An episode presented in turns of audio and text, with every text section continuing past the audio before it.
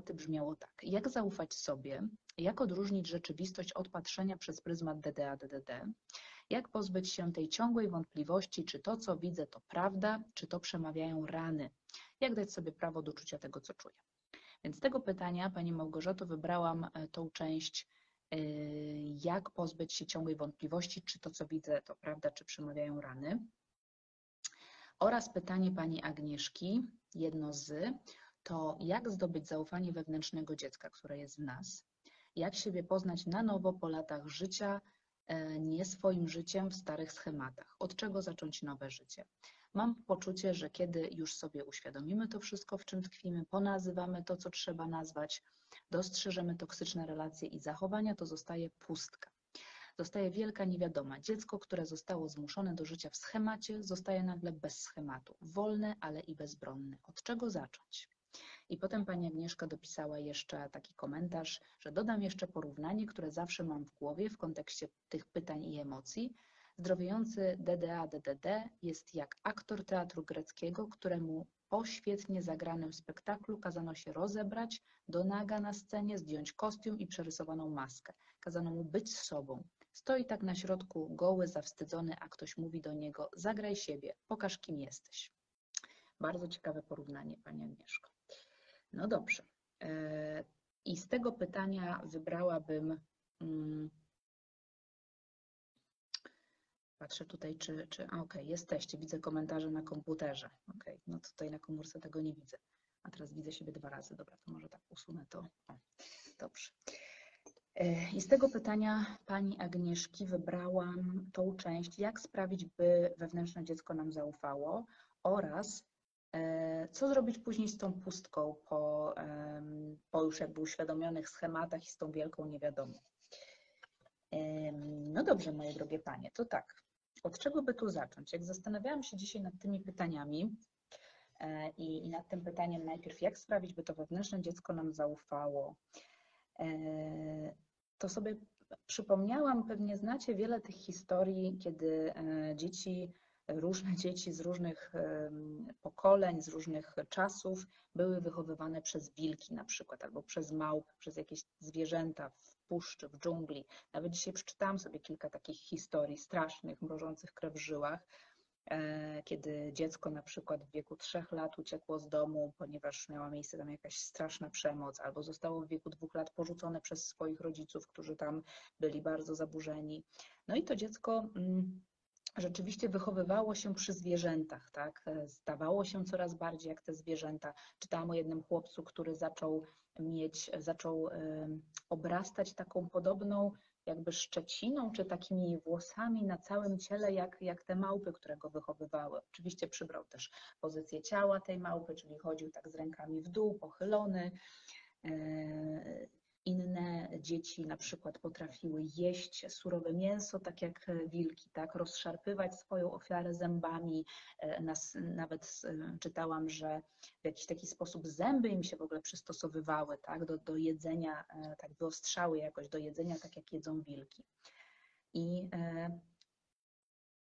i pomyślałam sobie tak, co co trzeba zrobić, tak? co, co ci psychologowie, bo w niektórych historiach, nie wszystkie historie skończyły się e, tragicznie, bo nie, część z tych dzieci została gdzieś odnalezionych, próbowano je e, socjalizować, uczyć języka, mowy ludzkiej i czasami się to udawało, czasami się to nie udawało, ale czytałam właśnie o jednym takim chłopcu, którego nauczono, języka przystosowano do życia i tak dalej, ale tak się zastanawiałam, no jak sprawić, żeby takie dziecko, które było wychowane przez wilki, żeby stało się człowiekiem, tak, żeby je przysposobić do życia jak człowiek.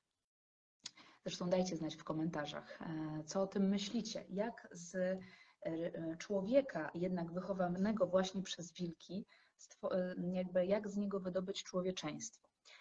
Bo pomimo, że to są mocne obrazy, ale wyobrażam sobie, że często osoby z domu dysfunkcyjnego czują się w dorosłym życiu jakby były wychowane przez wilki albo małpy, tak? albo po prostu jakieś istoty zwierzęce, tak? które właśnie mało pokazały człowieczeństwa. Oczywiście ja się teraz odwołuję do takich dosyć ekstremalnych przykładów, tak? no ale jednak w tym sensie, że no, e, wilki nie mogły zobaczyć w dziecku dziecka i nie mogły zobaczyć w nim człowieka, no bo były wilkami. I trochę y, możemy mieć takie doświadczenie z naszego trudnego dzieciństwa, że ktoś nie zobaczył w nas człowieczeństwa, albo ktoś nie zobaczył naszej natury, naszego usposobienia, naszych problemów, naszego świata i tak dalej. Nie pomógł nam się poznać, tak, rozwinąć. Mm. I, e, no i właśnie, i e, pomimo, że wyrośliśmy, tak, na, jesteśmy metrykalnie dorośli, to możemy mieć poczucie, że nasze wewnętrzne dziecko jest dzikie, jest jak takie zwierzątko w nas, które mm, reaguje jak przestraszony pies, tak? jak, jak ktoś, kto nie umie się odnaleźć w tym świecie, który ma jakieś reguły, jakieś zasady, ludzie się tu czują swobodnie, śmieją się, wygłupiają, tak? I nie, nie, nie wiemy właśnie, co z nim zrobić. No i właśnie, i można powiedzieć właśnie, że to uczucie takiej właśnie wewnętrznej gdzie dysharmonii, gdzie dysharmonii sprzeczności e, świadczy o tym, czy, czy możemy to właśnie tak określić, jak pani Małgorzata napisała, że nie, to pani Agnieszka, że moje wewnętrzne dziecko mi nie ufa, tak? Można też powiedzieć, że ono mnie nie zna, albo ja go nie znam, tak? I często e, określamy e, to gdzieś w psychologii, czy w psychoterapii też to tak nazywam, takie poczucie wyobcowania, e, obcość wobec samego siebie, tak? Że ja sobie sam, sam wobec siebie czuję się obcy, inny, dziwny, nieznany. I to jest bardzo trudne doświadczenie, bo to jest już, można powiedzieć, e, o jest Pani Małgorzata, widzę Pani komentarz, super, że Pani jest.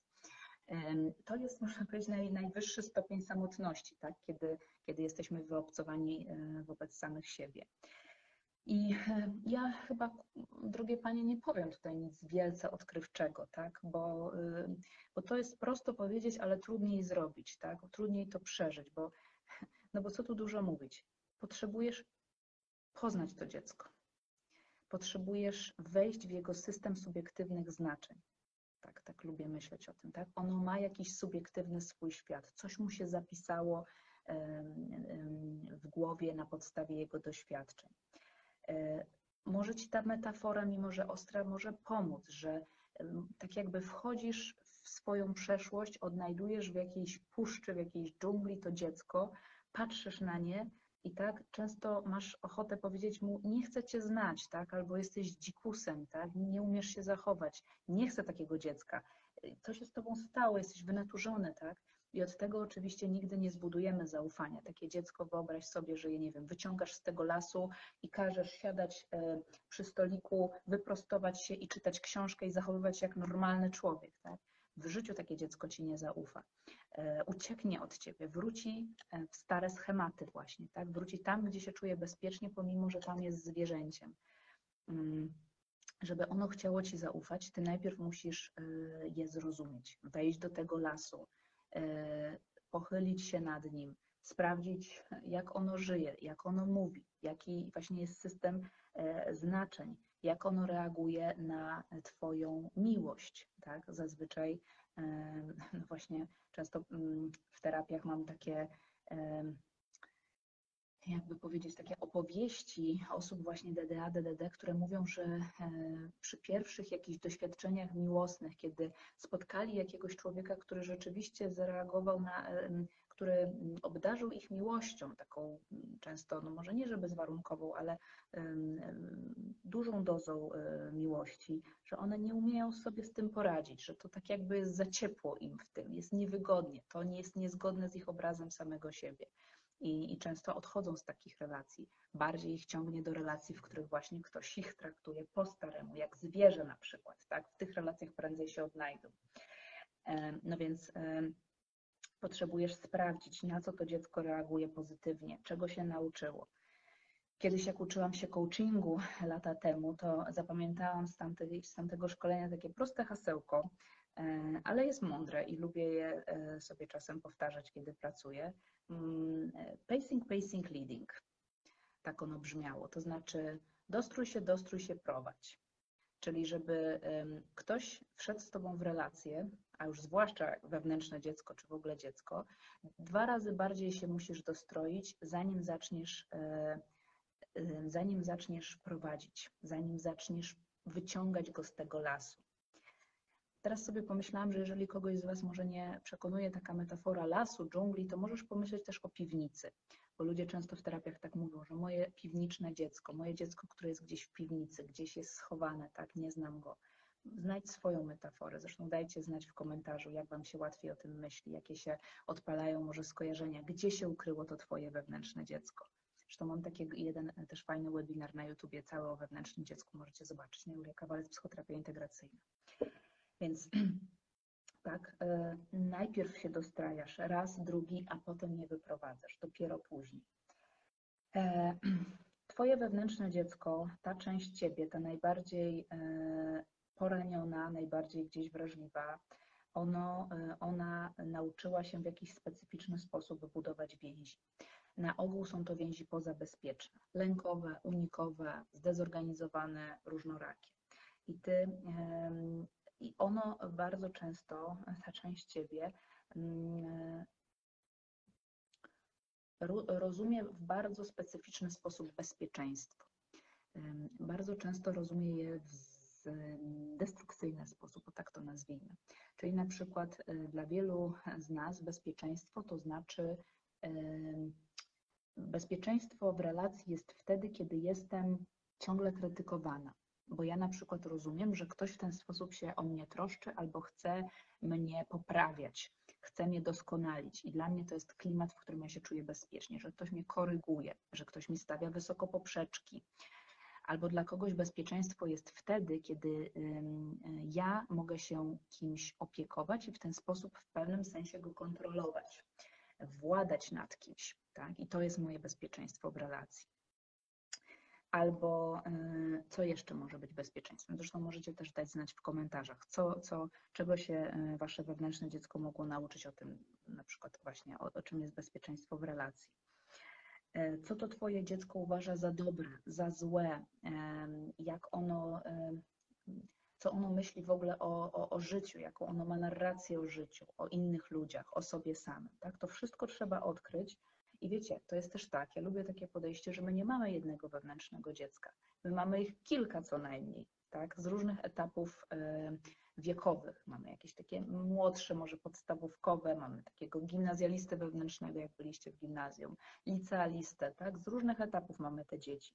No i e, każdego, każdego e, trzeba by było poznać, żeby e, dopiero zacząć je zmieniać i żeby mm, ono nam zaufało. Co jeszcze buduje zaufanie? Zresztą to jest pytanie w ogóle e, za 100 punktów. Dajcie znać, co, niestety widzę tylko niektóre Wasze komentarze, ale to nic, później sobie przeczytam. Właściwie tak na chłopski rozum, co sprawia, że ludzie nam zaczynają ufać? Dajcie znać w komentarzu. Albo co sprawia, że Wy zaczynacie innym ludziom ufać? Na czym buduje się zaufanie?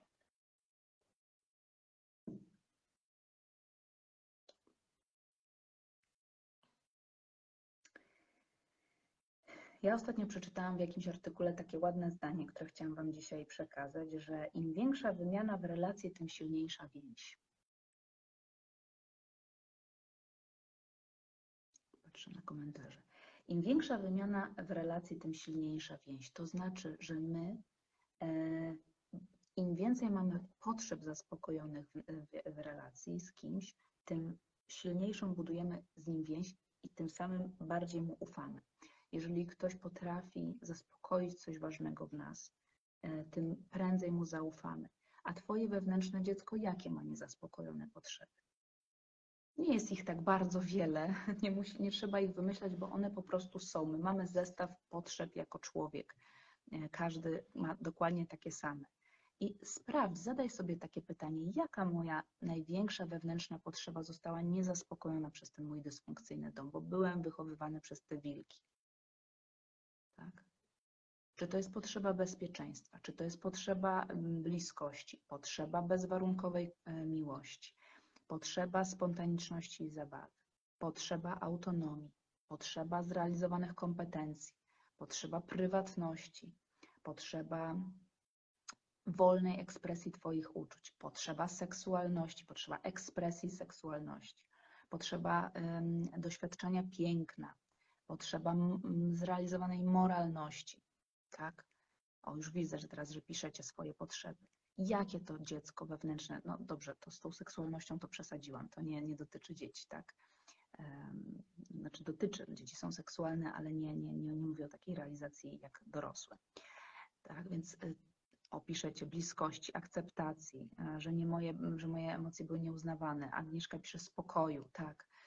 Czyli że to na bazie tego będziesz budować, na bazie dokładnie tej potrzeby, o którą teraz piszesz, będziesz budować zaufanie do swojego wewnętrznego dziecka. Tak? E, potrzeba bezpieczeństwa i spokoju, pani Karo Jusu pisze. Tak. I, e, I teraz ja nie powiem tobie, jak ty masz zaspokoić tą potrzebę, bo to jest droga. To jest droga, którą i, dro, i droga, za którą musisz wziąć odpowiedzialność, czyli jak dotrzeć do swojego wewnętrznego dziecka, bo my wszyscy potrzeby mamy takie same. Każdy chce akceptacji, bliskości i spokoju, wyłączności, to wszystko, co piszecie, ja też ale każdy y, jest z nas inny i potrzebuje, i ma inne języki miłości, jest w ogóle innym człowiekiem.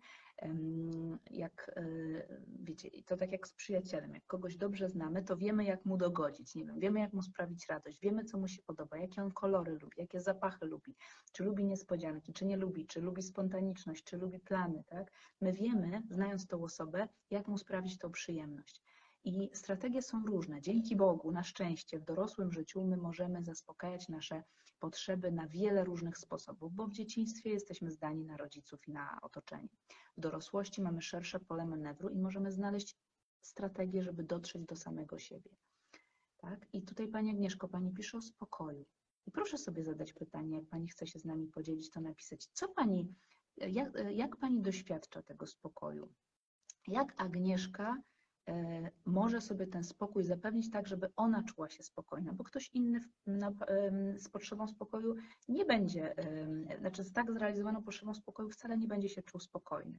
Więc potrzebujemy tak indywidualnie dostroić się do, do, do tego, jak my odczytujemy ten spokój. Albo właśnie y, bliskość. Tak? Jedna osoba lubi bardzo ekspresyjną bliskość. Jedna osoba lubi, jak jej się bliskość okazuje przez ciepłe słowa, przez afirmowanie, przez mówienie jesteś świetna, tak? Świetną robotę dzisiaj zrobiłaś, podziwiam cię, gratulacje, tak? Ktoś inny będzie rozumiał bliskość, że to jest pewien rodzaj stabilizacji w tej relacji, że ktoś cię po prostu nie opuszcza, że ktoś jest, że informuje cię o wielu różnych rzeczach, daje ci właśnie pewną um, taką um, taki, taki rodzaj bezpieczeństwa właśnie, tak? Więc każdy, każdy ma to inaczej. I twoje wewnętrzne dziecko też zostało niezaspokojone w jakiś specyficzny sposób i ty potrzebujesz specyficznie je zaspokajać, dokładnie tak, jak ono tego potrzebuje. Wtedy będziesz budować zaufanie ze swoim wnętrzem. W terapii my robimy coś takiego jak uzdrawianie z, e, wspomnień. Tak pracuję z każdą osobą, która do mnie przychodzi na pewnym etapie, że odkrywamy bolesne wspomnienia, tam gdzie Twoje wewnętrzne właśnie dziecko e, doświadczyło jakiejś rany i często pamiętamy kilka z tych wspomnień przynajmniej, tak, jakby się wydarzało mnóstwo, ale kilka na ogół mamy do dyspozycji i, i, i tam się, prawda, pojawiła rana, wydarzyło się coś bolesnego, ona została źle opatrzona, ta rana, można powiedzieć, została niezaopiekowana, utworzyło się wtedy jakieś na ogół niewspierające przekonanie na swój temat mm, i e, zostały zablokowane emocje, powstał strup na tej ranie, czyli powstał jakiś schemat, który odtwarzamy do dzisiaj. No i my przez ten schemat, przez ten strup, tak jakby oddzielamy się od samych siebie tak? Zaczynamy właśnie stawać się sobie obcy, bo tracimy kontakt z tą wewnętrzną, z tą wewnętrzną raną. I, e, I na czym polega uzdrawianie wspomnień? Oczywiście to najlepiej doświadczyć tego jest w, w gabinecie w psychoterapii w bezpiecznej więzi. Ale polega to z grubsza na tym, że my najpierw poznajemy to swoje wewnętrzne dziecko. Może jakąś historię Wam opowiem. E, no weźmy historię takiej jednej dziewczynki, takiej jednej osoby, która e, mm, czekajcie, muszę pozmieniać parę rzeczy, żeby, żeby tak zamieszać tę historię, żeby nie było to jasne, o kogo chodzi. Mm. E, która, mm, której zranieniem było to, że z jednej strony była opuszczona emocjonalnie przez swoją mamę, ta mama nie była jakąś złą mamą, natomiast nie rezonowała emocjonalnie z tą córką, nie była zainteresowana jej wnętrzem, świetnie wypełniała swoje obowiązki i wszystko, co do niej należało, natomiast nie interesowała się tym, co ta dziewczynka przeżywa. Z drugiej strony miała ojca, który był bardzo wymagający wobec niej, bardzo wywindował wysoko standardy, E, dużo oczekiwał, więc można powiedzieć, że dużo się od niej wymagało, a mało się jej dawało, tak? Jakby mało było tej benzyny wlane do tego samochodu, a oczekiwało się, że on przejedzie bardzo dużą trasę.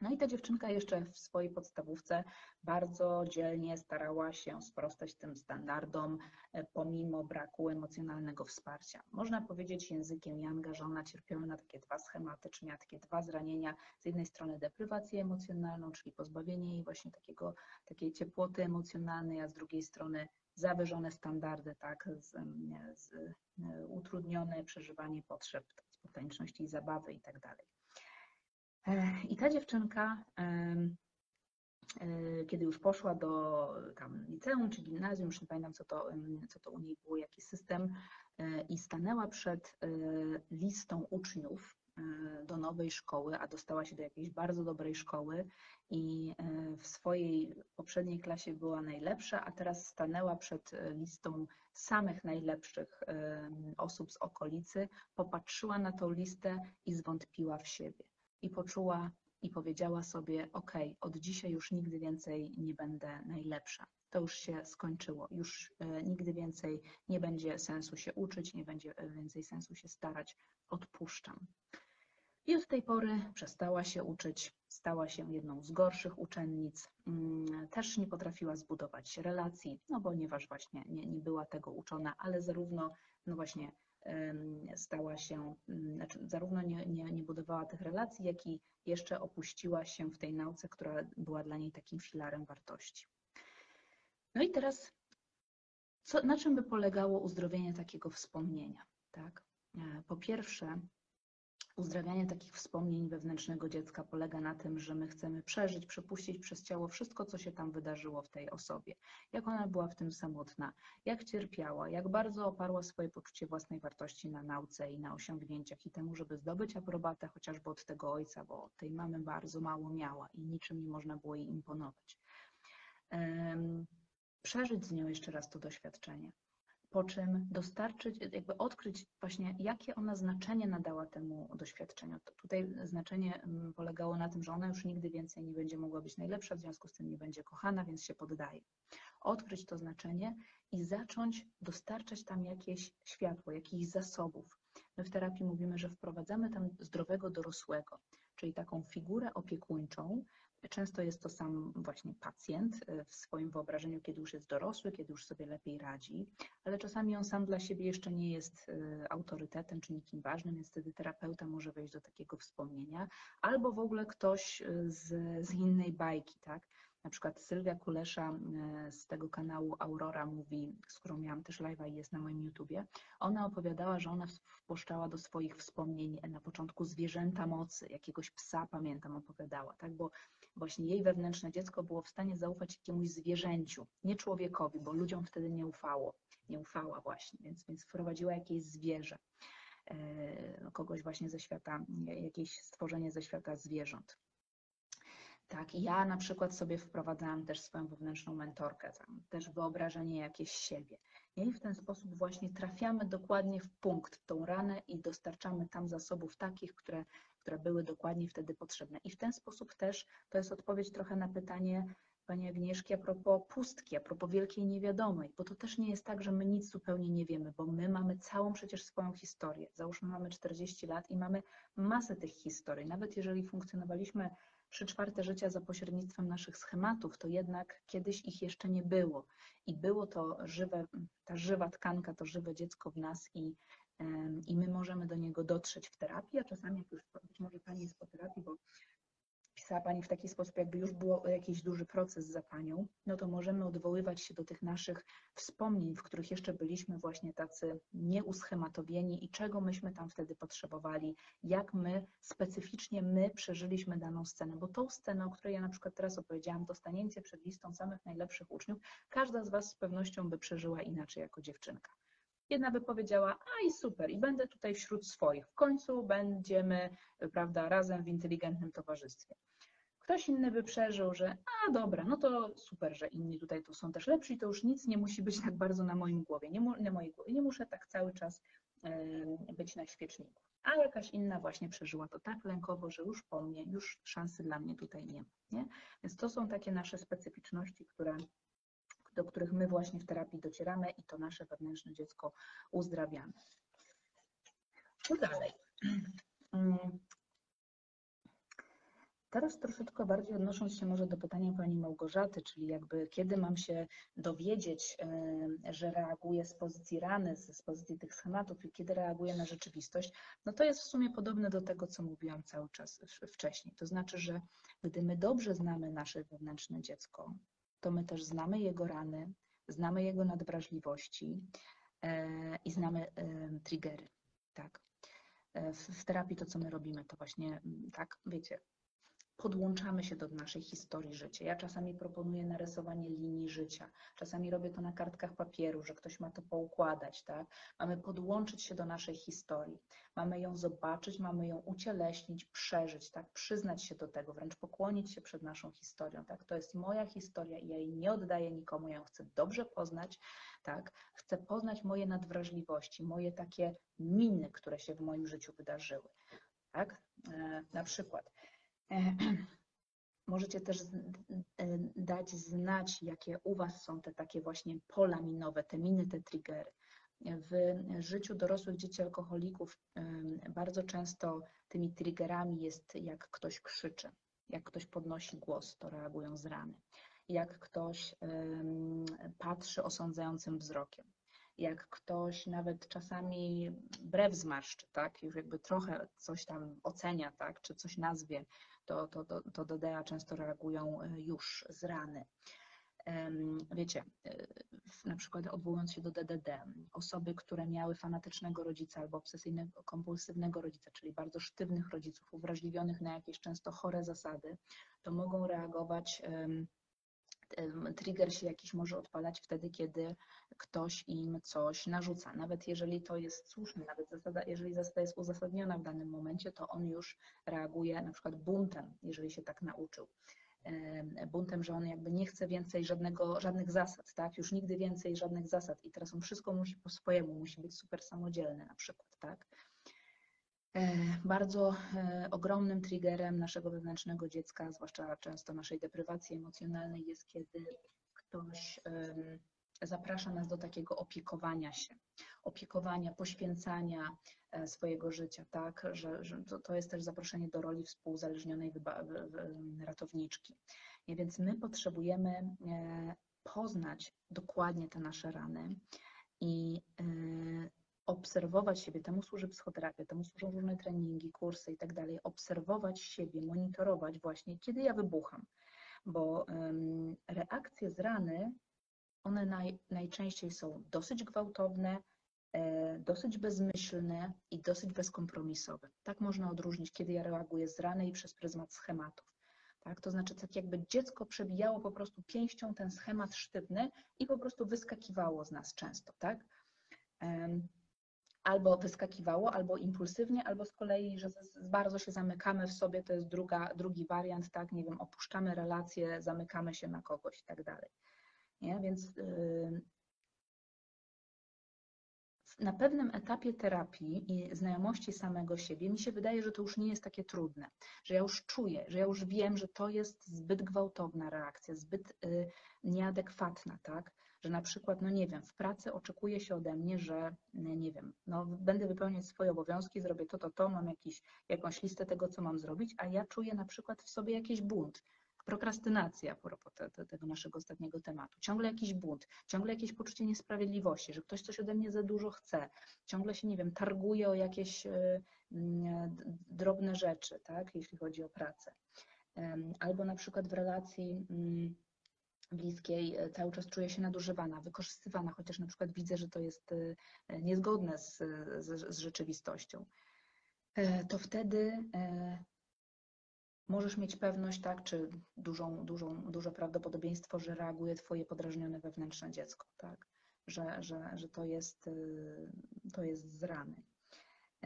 Pani Agnieszka pisze, mój prezes idealnie włącza moje miny, szczególnie jeżeli ocenia mnie niesprawiedliwie. Zatyka mi wtedy gardło i nie, mówię, nie mogę mówić. Ok. No i oczywiście to się może też zazębiać, tak? To znaczy zarówno ten prezes reaguje ze swojej jakiejś rany i, i też jakby nie zachowuje pewnych standardów, jak i pani reaguje z pozycji dziecka. Skoro panią zatyka, no to na pewno tak reaguje pani no właśnie emocjonalnie, czyli być może z dziecka. No i e, jak pani pyta Małgorzata, no właśnie jak, jak jakby powiedzieć, jak e, odróżnić, czy jak, e, jak to pytanie brzmiało jeszcze raz, jak pozbyć się tych wątpliwości, czy to, co widzę, to prawda, czy rany. Odpowiedź brzmi testować rzeczywistość. Reality check, ja lubię tak mówić w terapii. To znaczy, e, oczywiście, żeby zrobić testowanie rzeczywistości, trzeba być, trzeba mieć już pewną odwagę taką w sobie, tak? To też jest, jakby dochodzi się do tego. Natomiast ja mówię w terapii w taki sposób, że no właśnie, najpierw poznajemy Twoje wewnętrzne dziecko, po prostu je poznajemy, to, to, to dziecko z, z, z dżungli. E, potem stara, staramy się e, polubić je, uprawomocnić jego uczucia, zrozumieć, co się w jego życiu wydarzyło i tak dalej. E, a potem, no tyle, na ile jesteśmy w stanie przepracować jego zranienia, no ale ono i tak w nas będzie żyło, i tak E, w jakiś sposób będzie doświadczało trudów po prostu rzeczywistości i czasami się odpali, tak jak zabliźniona rana, podrażniona, rozdrapana, może, może raptem zacząć krwawić, ale że ty masz się stać, ja lubię taki tekst w terapii, ty masz się stać rzecznikiem swojego wewnętrznego dziecka. Rzecznik wewnętrznego dziecka. Zapamiętajcie to. Ty masz się stać jego obrońcą, jego adwokatem, jego rzecznikiem. Nie chodzi o to, żeby usprawiedliwiać swoje wewnętrzne dziecko, bo ono nie jest najważniejsze w tobie. Najważniejsza jest dorosła część, bo my żyjemy w dorosłości. Nie możemy być już jak dzieci ale my mamy być rzecznikiem naszego wewnętrznego dziecka. A rzecznik to jest ktoś, kto rozumie perspektywę tego dziecka, kto potrafi wstawić się za nim, kto potrafi włączyć ten głos do dyskusji. Tak? Ten głos nie musi być dominujący, on nie musi wygrać, ale on ma być ważny w dyskusji. I uczę czasami też pacjentów, żeby komunikowali się za pośrednictwem swojej części. Czyli na przykład, żeby mówili w taki sposób. Słuchaj, jakąś swoją częścią czuję, że teraz mnie atakujesz i traktujesz mnie niesprawiedliwie i chcesz mi coś w tym momencie udowodnić. Powiedz mi, jak ty to widzisz, ponieważ ja to tak czuję, ale może, może to jest ze mnie, może to pochodzi po prostu ze mnie i, i jakoś się mylę. Czyli widzicie, że nie, że zalewam kogoś i mówię, nie, no ty mnie zaatakowałeś, ty jesteś niesprawiedliwy, po prostu jak śmiesz, tak? I, i, i że tak reaguję właśnie jak takie przekonane do swojej racji dziecko, tylko robię reality check, czyli stop. Ja czuję, no nie mówimy może, przynajmniej nie do wszystkich, że moje wewnętrzne dziecko czuje i tak dalej, tylko część mnie czuje, że no właśnie na przykład mnie atakujesz, że jesteś niesprawiedliwa, albo mm, nie wiem, chcesz mi, jesteś w tym momencie tak, nie wiem, coś, coś chcesz mi pokazać swoją postawą, nie wiem, manipulujesz mną i tak dalej, ale powiedz, jakie masz intencje, tak? Dajemy komuś szansę, żeby się wytłumaczyć i w ten sposób właśnie sprawdzamy, Pani Małgorzata, to, co Pani mówi, na ile to jest tylko moja rana, a na ile to jest y, rzeczy, rzeczywistość właśnie. Oczywiście, wszystko nie jest takie proste, jak jak na live. to znaczy, że jako DDA, DDD też często masz bardzo niski poziom zaufania do ludzi i możesz nie ufać zupełnie temu, to, co ten ktoś powie. E, więc oczywiście to jest inny problem. E, Natomiast, no i oczywiście, że otaczają nas dorosłe dzieci z rodzin dysfunkcyjnych i też często reagują ze swoich schematów, więc bardzo często ciężko mówić o jakiejś rzeczywistości, tak, jakiejś takiej, wiecie, wolnej od schematów rzeczywistości. No ale jednak często jak się trochę zdystansujemy, ochłoniemy, popatrzymy na sytuację e, bardziej e, z boku, no to jesteśmy w stanie wydobyć z siebie tego zdrowego dorosłego i ocenić daną sytuację, tak.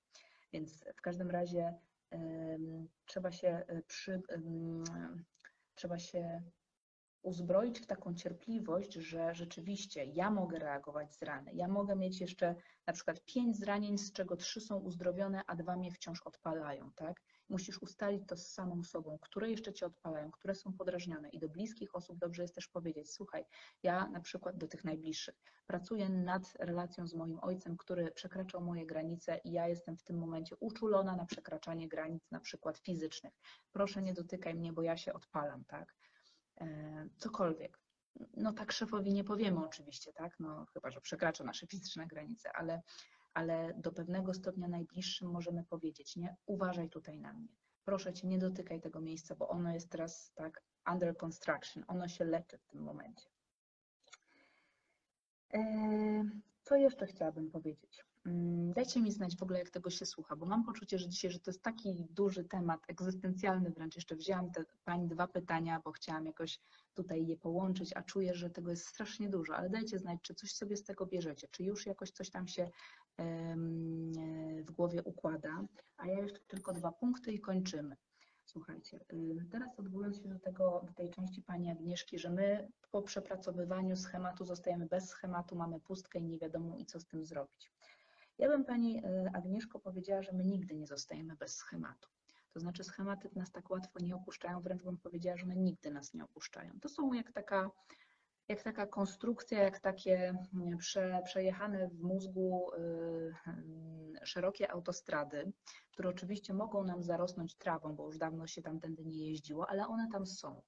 I y, psychika nie znosi pustki, nie znosi próżni. Nie ma czegoś takiego, że, że tam nie ma w ogóle nic. Nie. Tam jest bardzo dużo rzeczy. Tak? Y, y, schematy zawsze przyjdą na ratunek, jakby co. Ale ja rozumiem, o co Pani pyta, że, mm, że jest Pani być może w takim miejscu, kiedy już duża, duży kawał przeszłości jest przepracowany, dużo może już zostało przepłakane, e, czy prawda, ten, te, te, tą utratę na przykład poznawania siebie od dzieciństwa, być może ten, tak jak pani pisze, że no stajesz na scenie, świetnie odegrałeś swoją rolę, ale to była rola dla twojej rodziny, teraz stajesz, jesteś na gusieńki, tak? Że to jest strasznie nietrudny i faktycznie niewygodny moment, no kim ja jestem? No i co, 40 lat na przykład minęło jak jeden dzień i ja teraz mam zaczynać to życie od nowa, no kim ja jestem, tak? Że to jest, to może być bardzo niewygodne, zawstydzające to często jest doświadczenie, chociaż to jest toksyczny wstyd swoją drogą, ale, mm, ale rozumiem, że to jest doświadczenie i wstydu, i niewiadomej, często zniechęcenia, często też takiego momentu, gdzie ludzie y, wracają do swoich schematów, bo nie wiedzą co inaczej, ale właśnie to jest ten moment, w którym trzeba sobie powiedzieć i nie poddawaj się, i idź dalej. Jak przechodzisz przez piekło, to się nie zatrzymuj, tak? Idź dalej i znajdziesz swoje nowe schematy, tak? Czy znajdziesz swoje nowe sposoby funkcjonowania.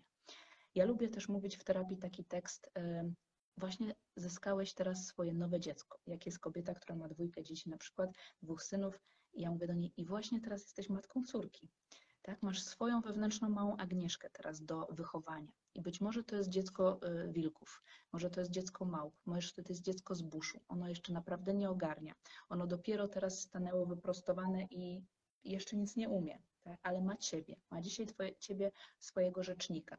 Jeżeli jak słyszysz tego, co ja mówię i czujesz teraz na przykład jakąś pogardę, wstręt, zniechęcenie, albo czujesz, Boże, w ogóle jak mam się sobą wychowywać, jak mam siebie wychowywać, w ogóle nie chcę, nie chcę takich metafor, one mnie jakoś krępują, to może być znak, że naprawdę potrzebujesz psychoterapii, że, nie, że trudno Ci wykrzesać jakąś wstępną czułość względem siebie małego. Tak, bardzo ciężko zmienić stosunek do, same, do siebie samemu. E, przede, potrzeba, żeby najpierw ktoś obdarzył, terapeuta na przykład, obdarzył cię taką bezwarunkową akceptacją w tym procesie, żeby tobie było łatwiej później uwewnętrznić tego terapeutę, tak? No ale właśnie, jeżeli na przykład może Pani, Pani Agnieszko, nie ma takiego awersyjnego stosunku, tak wywnioskowałam z Pani wiadomości, że Pani jest zagubiona, ale gotowa do tego, żeby, so, żeby coś z tym dzieckiem wewnętrznym zrobić, żeby coś z sobą, tą już bez schematów zrobić. Więc em, kilka takich wskazówek, powiedzmy, czy takich moich myśli na wynos dla Was. Ja e, kiedyś bardzo bałam się tego uczucia pustki, tak jak o którym Pani pisze, że mówię, Boże, pustka, tylko nie pustka, trzeba ją zapełniać czymś, o matko, myślami, książkami, relacjami, wszystkim. Od jakiegoś czasu, nie jest to jakiś bardzo długi czas, ale odkrywam, że pustka jest ważnym doświadczeniem. Oczywiście nie mówię o takiej pustce, która jest świadectwem tego, że się odcinamy, na przykład od naszych traum, doświadczeń z rodzicami i jakichś bolesnych uczuć. Ta pustka nie jest ok. Nad tą pustką inaczej trzeba pracować. Ale taka pustka, o której tak mi się wydaje, że pani pisze, czyli taka pustka, że posprzątałam wszystko yy, i siadam i co mam teraz robić, tak? Już nie mam co sprzątać. Już, prawda, to to, co ja nieraz mówię w webinarach, yy, że trzeba wyburzyć zagrzybione ściany w mieszkaniu, a nie je tapetować, czyli trzeba zrobić sobie porządną terapię, porządny kurs, dowiedzieć się czegoś na temat swoich syndromów, swoich chorób, a nie, że po prostu naklejam tapety, czyli na przykład, nie wiem, yy, pff, czym by było takie naklejenie tapet? No na przykład, nie wiem, tam właśnie posłuchanie sobie jakiegoś jednego motywacyjnego mówcy i dobra, już nie mam problemów, tak? Tylko, że po prostu rozwalamy to wszystko i, i budujemy na nowo. Jeżeli to już mamy ze sobą, ściany są odnowione, tak, my siedzimy, ale nie wiemy, co dalej ze swoim życiem zrobić, no to właśnie to jest piękna pustka.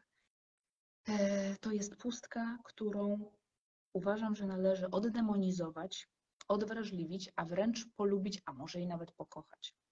To znaczy taka pustka, która może być jakimś e, nowym odkryciem, to może być nowy etap rozwoju, to może być, prawda, takie, mm, takie doświadczenie e, poznawania właśnie nowego człowieka. Tak jakby wyobraźmy sobie, no nie wiem, nie mamy przyjaciół i poznajemy pierwszego przyjaciela w naszym życiu.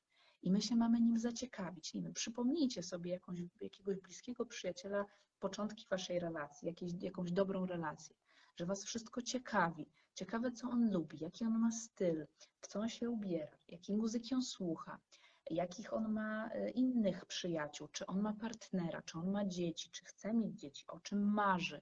Chcemy wszystko na jego temat wiedzieć, chcemy go poznać i to zajmuje czas. Nie poznajemy przyjaciela w miesiąc, tylko na przykład w rok, a później to jest cała dalsza podróż. I ja tak samo myślę o poznawaniu e, siebie, swojego wewnętrznego człowieka, swojego wewnętrznego dziecka, że ty poznajesz nową istotę, że ty też no, musisz pomóc sobie odkryć siebie. Y, Jakieś takie konkrety powiem. tak. Ja, ja lubię myśleć bardzo tak basicowo, tak, y, y, to znaczy weź siebie do Sephory.